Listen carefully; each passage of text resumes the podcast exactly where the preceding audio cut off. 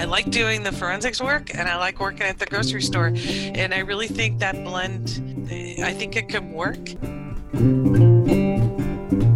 From the Texas Veterinary Medical Association in Austin, Texas, this is Veterinary Vitals, a show that features open and honest conversations with veterinary professionals.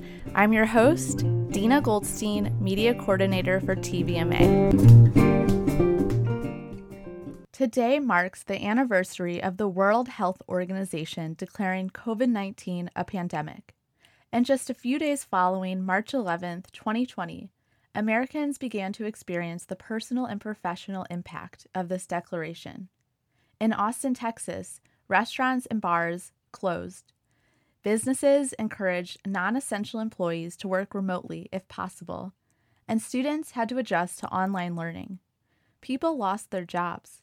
My guest today, Dr. Melinda Merck, talks about how the pandemic has personally and professionally affected her.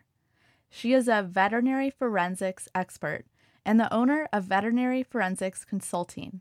She also is the editor and contributing author of the first textbooks on veterinary forensics and animal crime scene investigation in the U.S. It's called Veterinary Forensics Second Edition animal cruelty investigations. But on a daily basis, a lot of her job involves traveling and giving expert testimony at courthouses. And with courthouses closing and traveling highly discouraged, she had to find a new job during this time. Where did she begin working? Her community grocery store, Randall's. There, she has formed tight knit relationships with employees and customers. It's a rewarding job. So, with Dr. Merck taking on this role and working less in veterinary forensics, what has this meant for veterinary forensics on a broader scale? In this episode, she answers this question and defines what veterinary forensics is. She also shares what working at the grocery store means to her, the pandemic's impact on interpersonal violence and animal abuse, and how she and her team coped with the extreme winter storm last month. Really, this is an episode about adaptability, resiliency, and humility.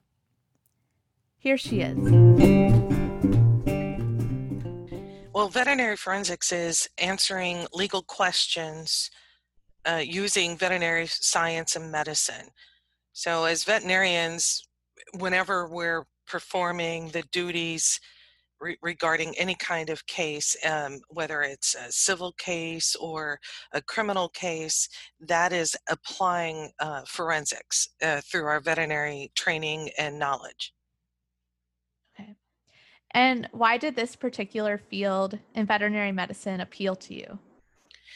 It, it started when I was in practice in Atlanta, um, where uh, I was being involved more and more in animal cruelty type cases. And when I went to look for something on this subject, there was only one series of papers published in the UK about the battered pet syndrome. It was that's what it was labeled. And I realized there wasn't really anything out there except on the human side as far as learning more about forensic science and how that could apply to animals. And so, what was your role in progressing or advancing uh, veterinary forensics? Well, I kind of fell into it. You mm-hmm. know, I'm just this private practitioner um, that you know, I had worked with the medical examiners in Atlanta, um, which is actually turns out is the headquarters for uh, the big uh, medical examiners association but I would reach out to them like if I had a gunshot case or, uh, you know, how do I handle the ballistics and so forth. So when I found out there really wasn't anything out there, I realized we, we needed it. Uh, mm. You know, if we don't, if we aren't taught this, if we aren't trained in this, we're not going to step up to it. Um, so I started uh, working with the medical examiners both in our city and our state and it turns out they're all big animal lovers, uh, most mm-hmm. of them, uh, the whole teams. Um, and they invited me to um, watch autopsies um, whenever they had suspected homicides so I could learn from their medical legal death investigators and pick their brains. kind of deal. And that's what started it. Um, mm-hmm. it the need was there. Um, and then that grew as I did more cases. I, I realized that even the crime scene investigators, with all their tools and um, bags of tricks, um, when they got to an animal case, they, the best they could do was take photographs. Um, mm. And even then, they don't know what is evident, has evidentiary value, um, whether it's there at the scene or it's missing from the scene. Um, so I realized I needed to learn more about crime scene investigation and, and protocols because we weren't going to get the support oftentimes from the human crime scene investigators. One, they have human cases, right? And they're busy. Mm-hmm. And two, they just they don't know animals. They know humans. They know humans and what they're going to do. Um, where to look for blood trails and evidence and kind of figure it out. But for animals, they really would freeze up and go, Tell us what to do, you direct us. Mm. And so that's what spurred it on. Uh, I took courses in uh, basic crime scene investigation. I became certified in blood stain analysis um, and take courses along with law enforcement which in and of itself was somewhat intimidating. Um, but they were blown away that a veterinarian, you know, that someone from the animal field um, was interested and they were horrified at animal cruelty, is what I found. So I had the support of the forensic science community and law enforcement. Got it. Okay. And what was the impact on animal cruelty cases with veterinarians such as yourself getting into this field? Oh, geez, it's been tremendous. Um, you know, there was, I just had an inquiry uh, wondering if we had statistics on case outcomes when you had a veterinarian involved um, in a case. Eh, what most of it's anecdotal, but you know, talking to the officers, they said, you know, just the presence even if you're not asked to testify and they end up pleading, but just the presence of a veterinarian in the courtroom on a case, uh, per, being the voice for that victim, uh, of the animal victim, was uh, changed the outcomes. It, it mm-hmm. immediately we were getting um, the judges were less likely to be dismissive. Mm-hmm. Um, early years, they were very frustrated with full court dockets of why do I have an animal case on my when I've got also some rapes and um, you know other types of horrendous crimes against humans. Um, it, but slowly, sh- slowly but surely, over the last you know 15 plus, geez, yeah, at least 15 years, we're seeing this change where um, they're they are taking it seriously. So the the impact to get back to your question, the impact has been absolutely positive, as far as getting uh, the engagement of prosecutors, the engagement of law enforcement. Um, though sometimes the veterinarians have to drive it in their area. They really do. They have to pull the teams together or really push for um, a good investigation. Mm-hmm. And so I know that you have done a few webinars, probably several, but I know that you did one for TVMA, and it sounded like one of the instances was perhaps a case of animal cruelty is associated with domestic violence. Oh, yeah. And that's certainly been a very hot topic during this pandemic because um, domestic violence has tremendously risen in child abuse. We know that the, there's a link between animal abuse and interpersonal violence of any nature.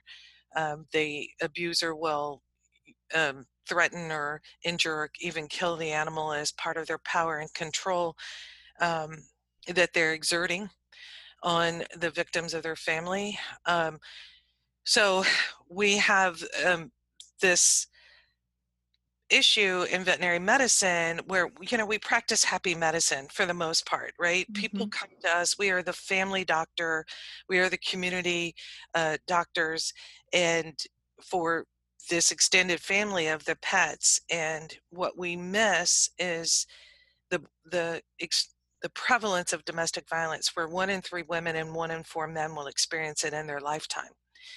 And when you put that with pet ownership, then you have to realize the connection there that all these animals are at risk.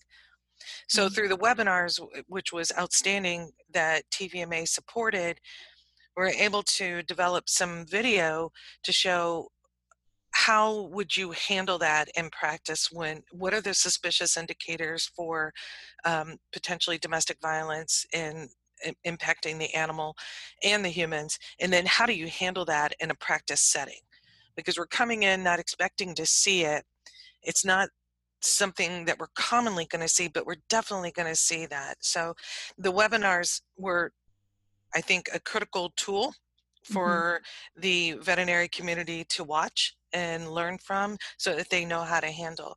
But domestic violence is, I mean, it's linked with uh, the animal cruelty and domestic violence is even linked with sexual abuse of animals in the domestic violence context. So mm. it's it's a real serious risk when they have pets in the family um, mm-hmm. where this violence is going on.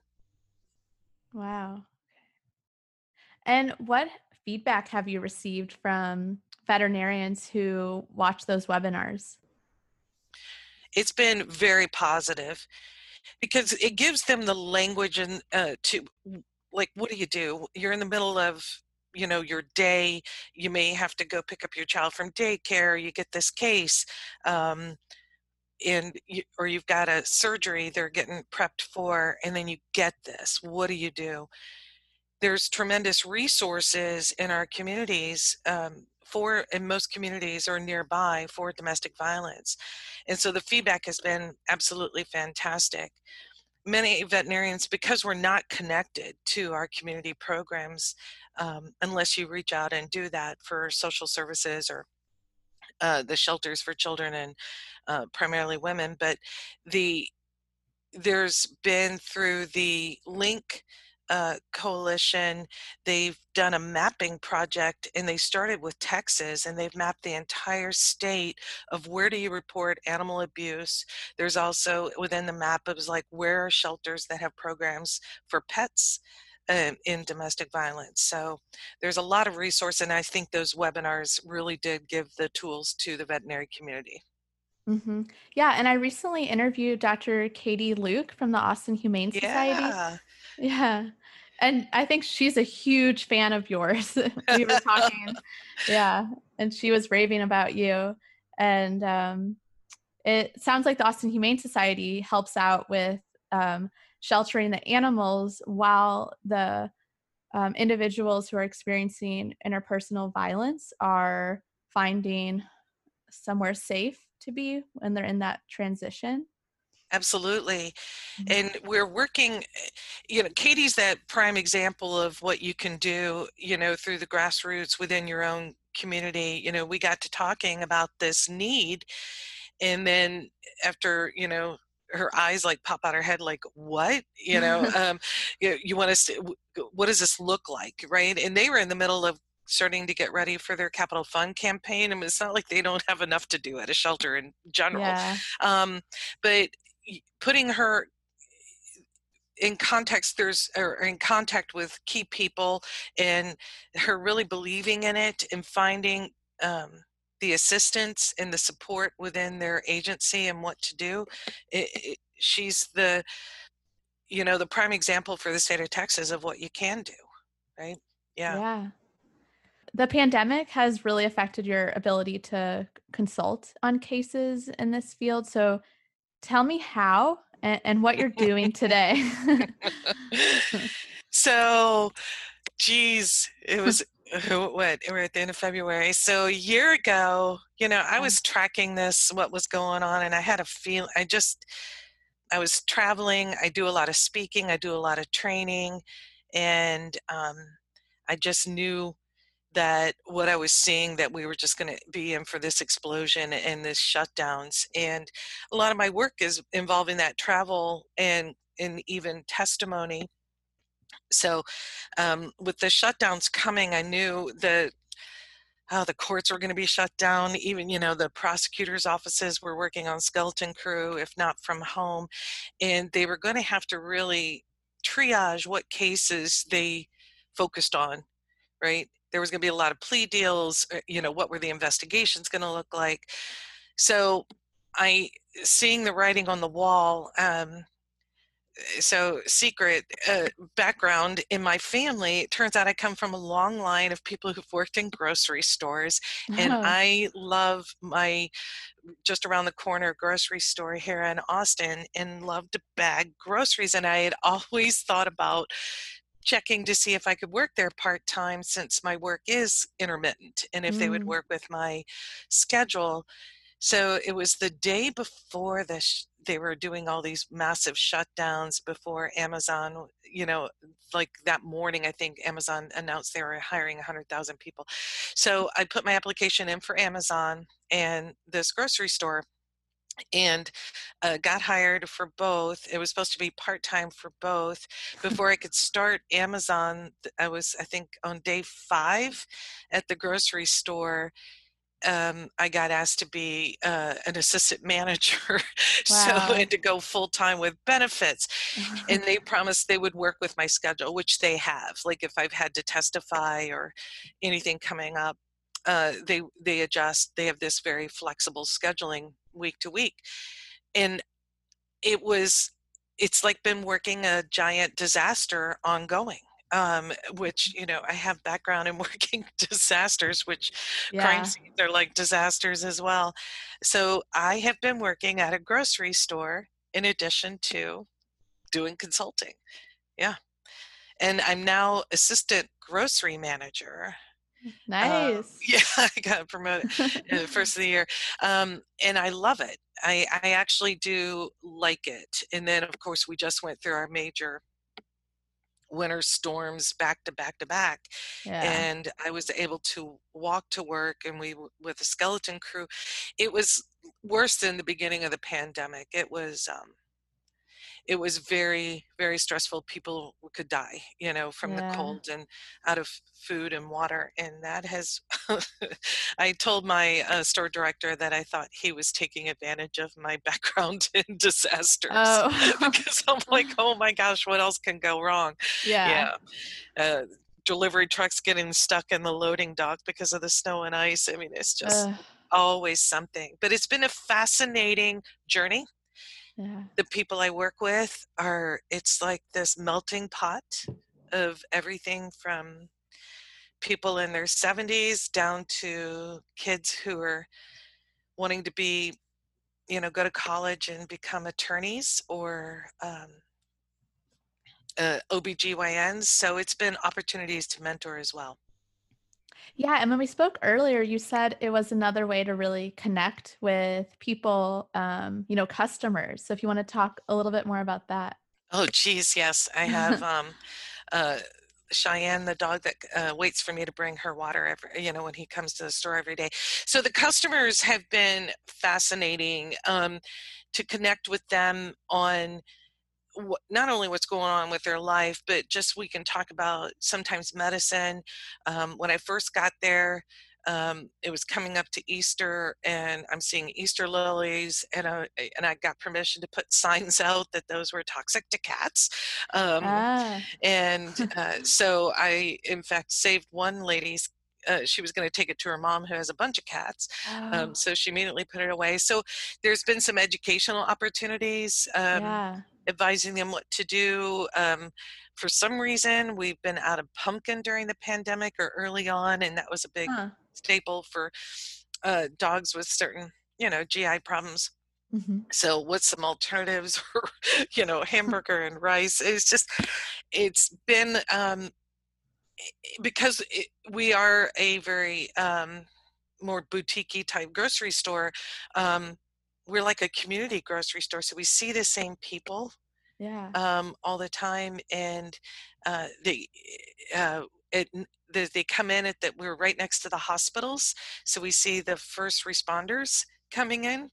Um, Okay. and talking to them about what's going on with COVID at the hospitals. It's just been like one degree of separation, still being on those front lines. Mm-hmm. Yeah.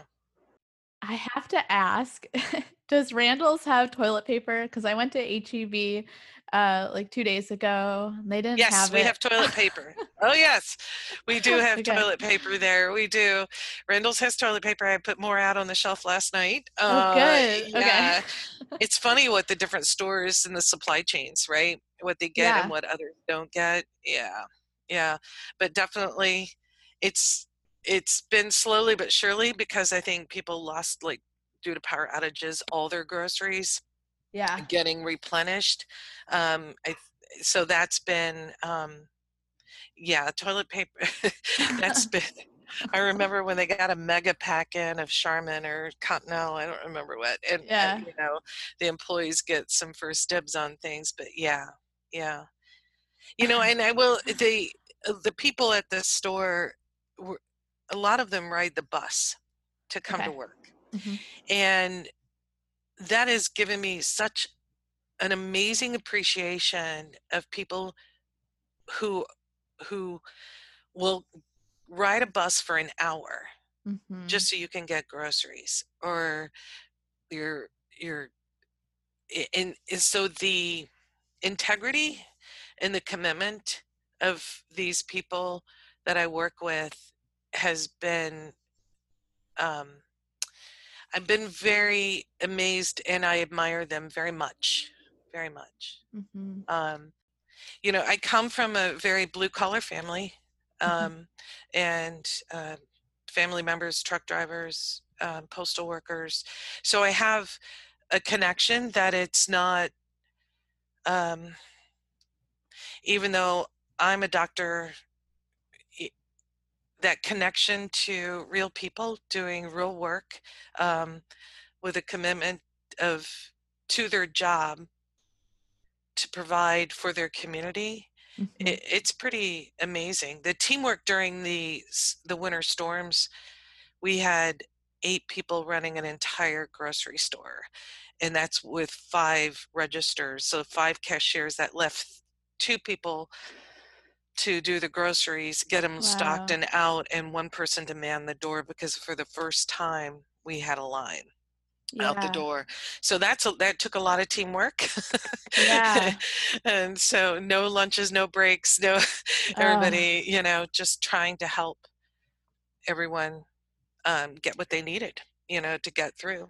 But um, that was very scary during the storm without power uh, but we're next to the hospitals, like I said, so we were on the blessed power grid of the hospital, which did not get rolling outages. So uh, we were able to be open.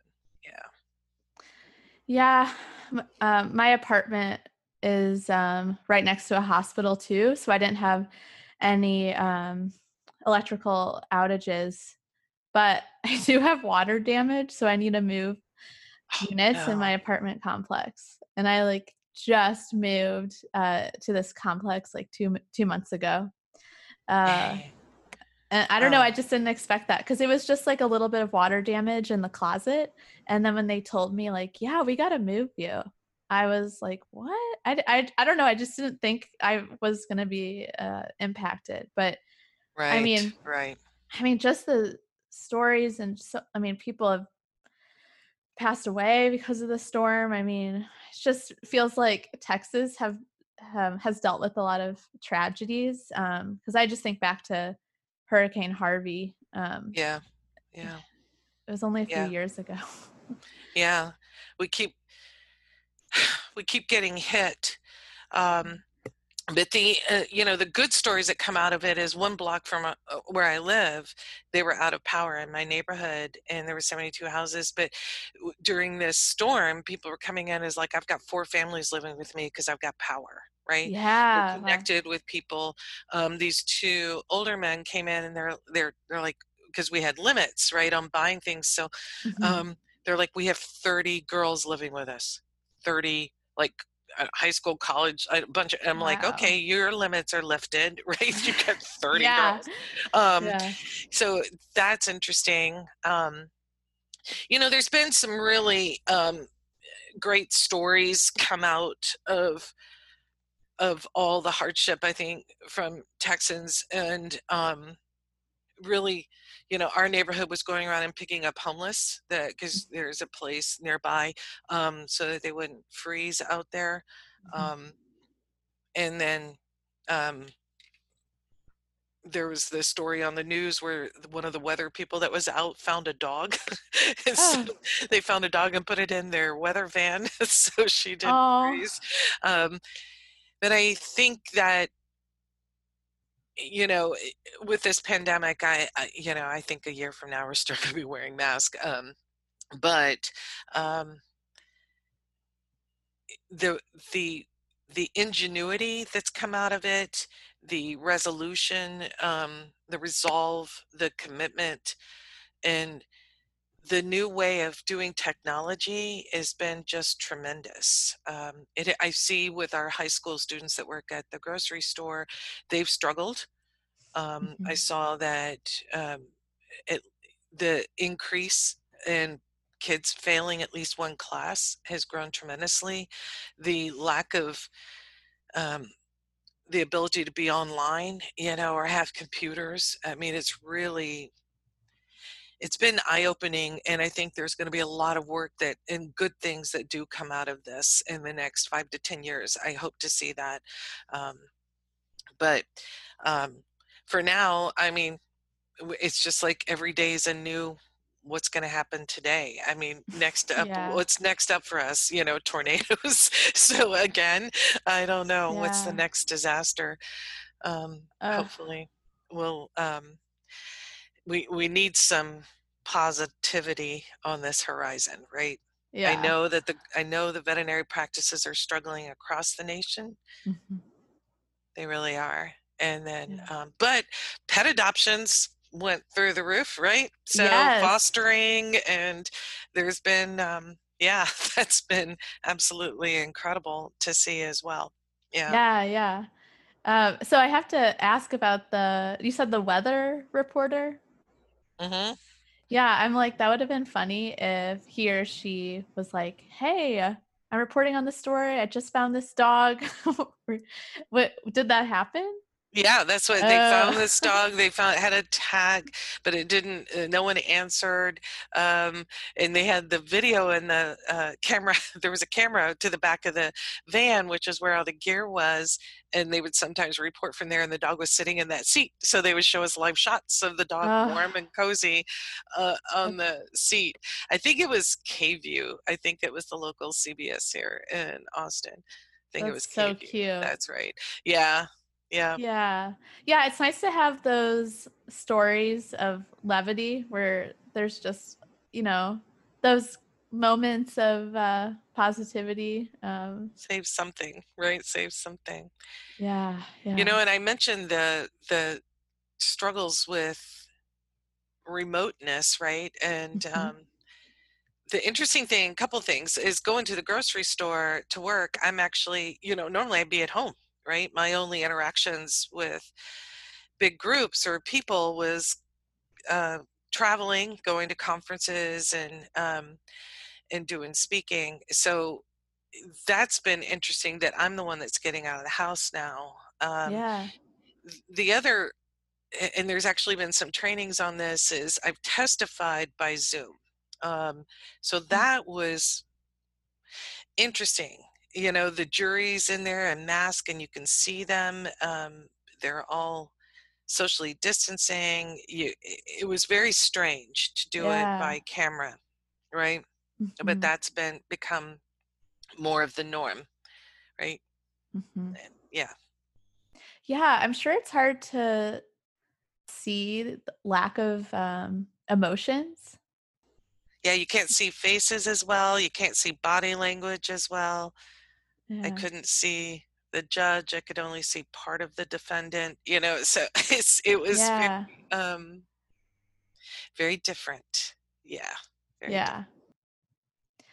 So, yeah, back to veterinary forensics on a broader scale. What have been the consequences on animals and perhaps people due to the pandemic? oh to the from the pandemic Jeez. Yeah. um one is um I, my uh, a good friend of mine is the president of Los Angeles SPCA, and they do a lot with domestic violence. And within 30 minutes, the shelters were full. The human, the domestic violence shelters of the shutdown within Wow. 30 minutes. Wow. Um, so that's been the biggest thing. I know they reported that in Houston, but Mm. from that, like in Houston, a veterinary group stepped up to provide medical care and fostering for pets. wow. So that's again this grassroots thing. Um, we've seen um, an uptick, uh, at least Houston SPCA was reporting an uptick in uh, cruelty calls and it may be people are at home they're observant of what's going on now with their neighbors or in the backyard Mhm. um, so but then there's also been a i think less prosecutions the court docket gets you know with courts being closed or things are being pushed out and because of due process and the right to that the defendants have to speedy trials or um, you know there's this whole thing about zoom is that appropriate Are, you know they're supposed to be able to confront their accusers or the witnesses through testimony. So there's been a lot of legal maneuvering. So I- i think it's forced a lot of pleas you know a lot of plea mm-hmm. deals because they don't have the capacity to proceed on as usual so they have to triage the cases. Mm-hmm. And animal cases depending on how bad they are are, are going to as they should fall below you know a sexual assault um, Mm. that's going to take a priority right but so Mm. i think that negotiations of cases is is increased um, eh, the you know the consulting certainly went down for me on cases because the prosecutors and defense attorneys are not in in court right they're not in their offices and all doing remote so animal cruelty may have gone on or has been reported on the rise but the, the ability to go through the normal legal chain has gone down now on the flip side there's been a- growth of of uh, what do I want to say? Maybe donations or philan- philanthropic efforts. Mhm. We are seeing um, a forensic center. eh, The Oregon Humane Society is going to open up a. for- They're proceeding on with opening up a forensic center there. Um, there's been uh, in increase uh, or organization of services by the ASPCA out of uh, University of Florida to offer uh, support right Mm. because finances you know one of the first things i heard in a nearby county when um, things were being shut down in the pandemic is they let go their animal control officers they were laid off Oh wow. so there's it's been a it's been tough a blend of of things right Yeah. good things and uh, struggling things. I know Los Angeles, their people, they've struggled. Like, how do you respond? You know, they they had to figure out how do you respond where you're still protecting your people to a, cru- a potential cruelty call, right? hmm You got to be masked up. What's their liabilities? Um, and then what do they do?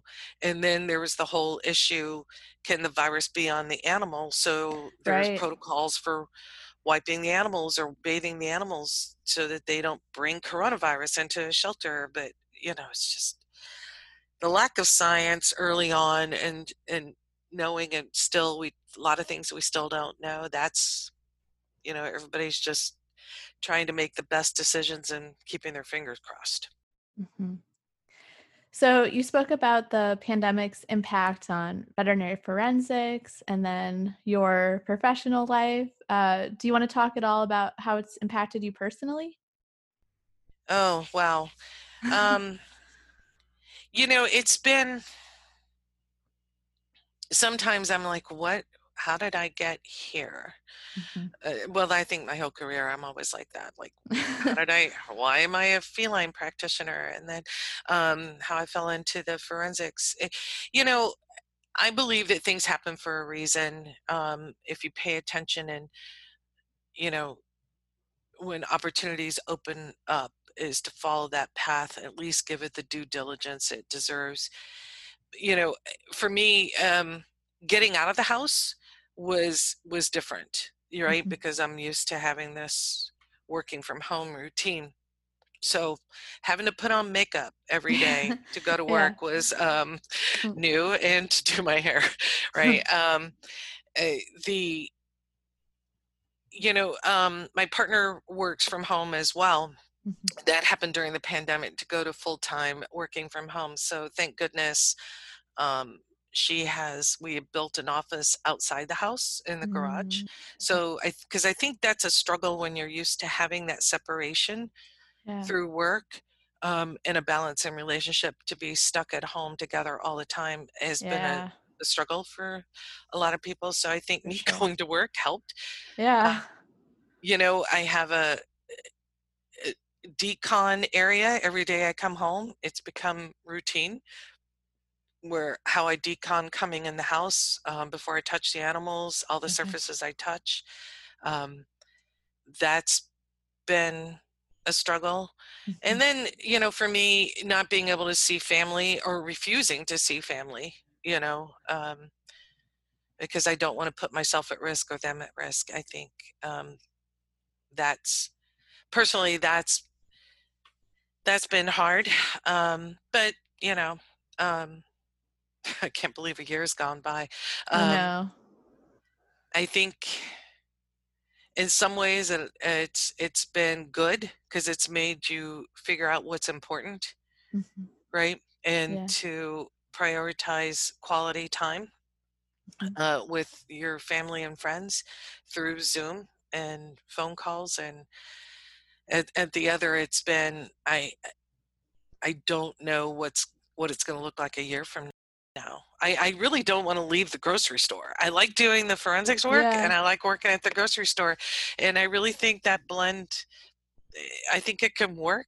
Yeah. I was teaching to um, remotely to some students in Wisconsin, mm. and um, they were asking me before we got started what I was doing. And I started laughing and I told them. Mm-hmm. And then at the end, they they loved it they appreciated that just because you're called doctor mm-hmm. or just because you have a veterinary degree that it, it gave them permission to maybe work at a floral shop part time mm-hmm. and be you know to have that balance yeah and our very um, tough careers as veterinarians mm-hmm. yeah yeah and i think as just a, a regular patient or you know, someone who isn't a doctor. And, you know, we see someone with a white coat sometimes, and it can be a little intimidating. And so there's something very humbling about that, about um, like not being afraid to work at a grocery store. Like, I feel like that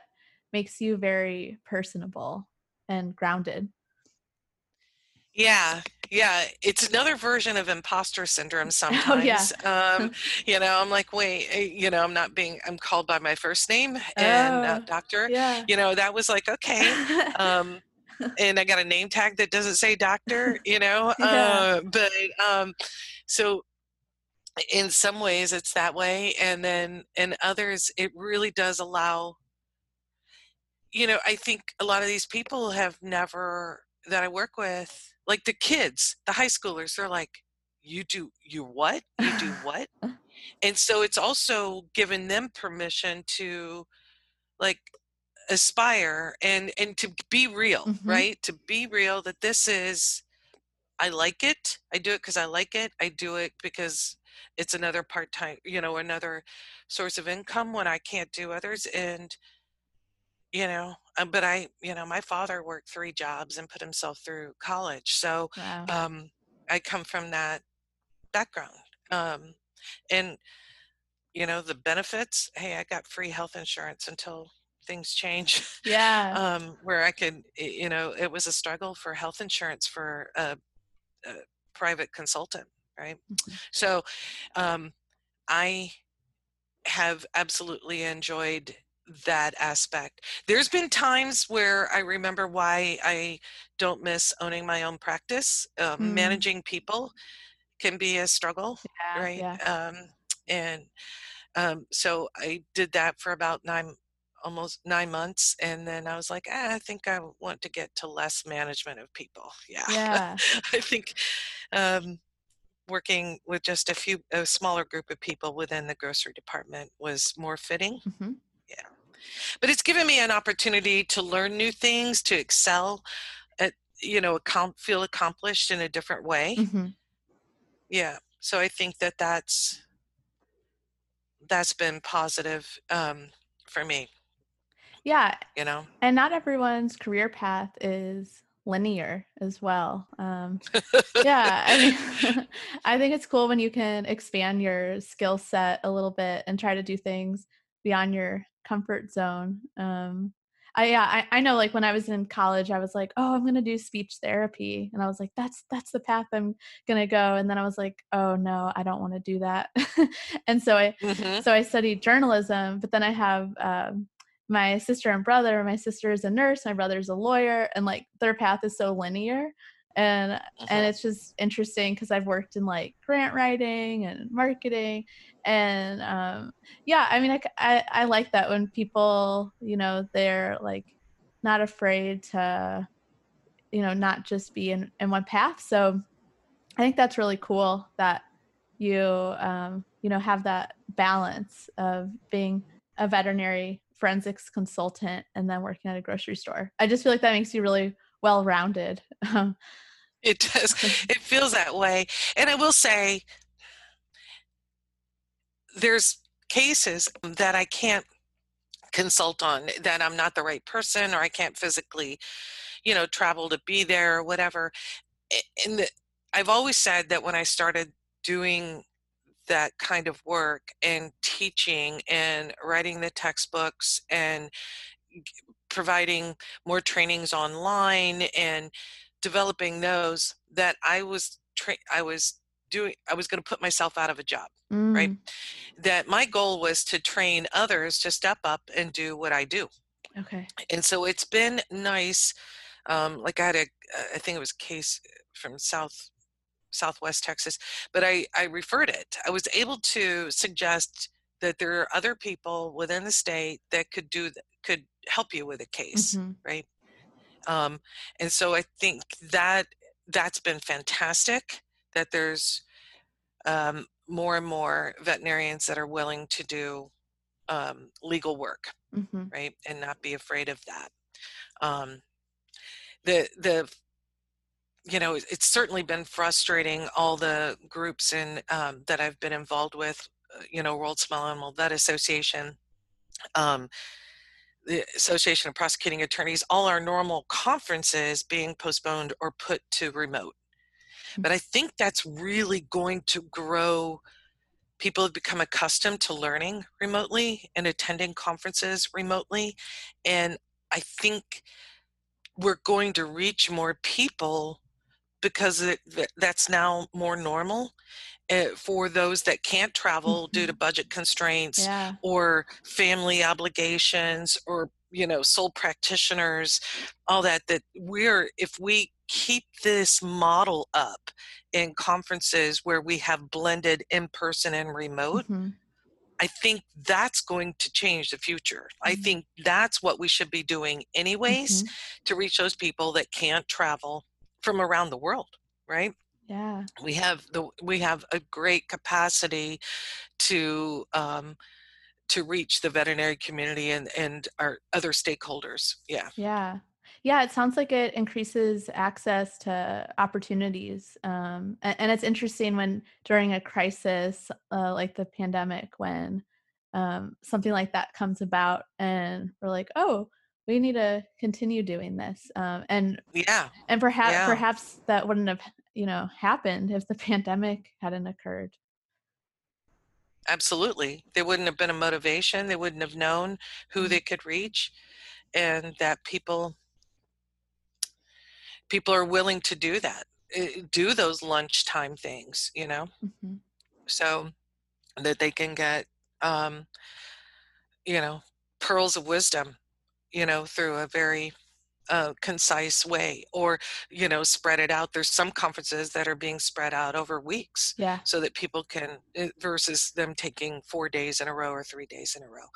So i i, I think it's going to be a model that needs to be emulated going forward. I really do. Yeah. Yeah.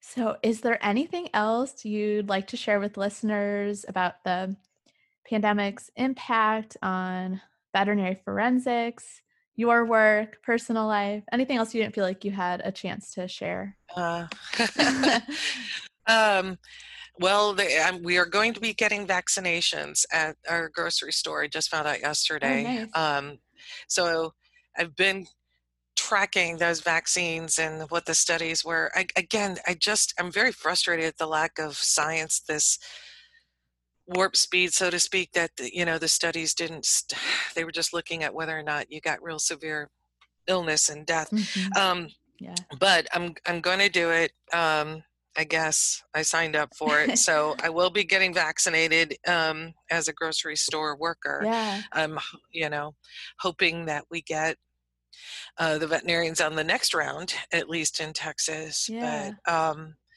yeah, no, I, I, mean, the one thing that has got me through this is I have two extremely good friends that are former prosecutors in Colorado and Los Angeles.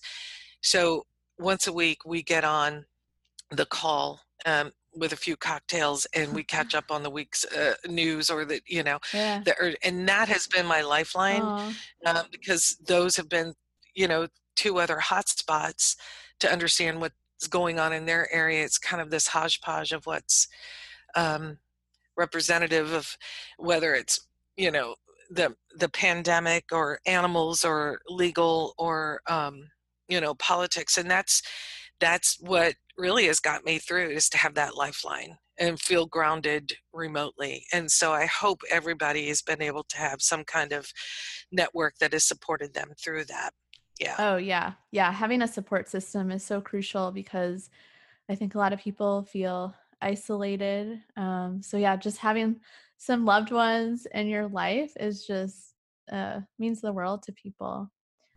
Yeah. Yeah. Mm-hmm.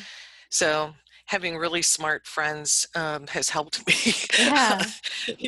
uh, you know sift through the overwhelming when you're feeling just like inundated with um, information and how do you sift through that yeah i think that's been a struggle for everyone so now i'm very happy that i don't feel like i have to watch the news every day yeah and can enjoy some netflix or hulu binge watching yeah what, what have you been watching oh what I watch I watch a little bit of everything, but yeah. it's funny. My friends and I, our escape is um, either um, it's usually watching some kind of murder show. Um, oh that's how we escape. Um, but no, I just um, oh, um, I'm watching a foreign on HBO, The Investigation. Oh. It's based in Denmark, Copenhagen, and it's supposed it's about it's supposedly a true story where a girl goes missing and a torso washes up on the shore. So it's all subtitled, but it's absolutely fantastic. Wow. Well, it's always nice to have some uh, escape from reality. yes. Yeah. Well, I'm really glad that you're getting vaccinated. That's awesome. Um, I know I can't wait to get vaccinated.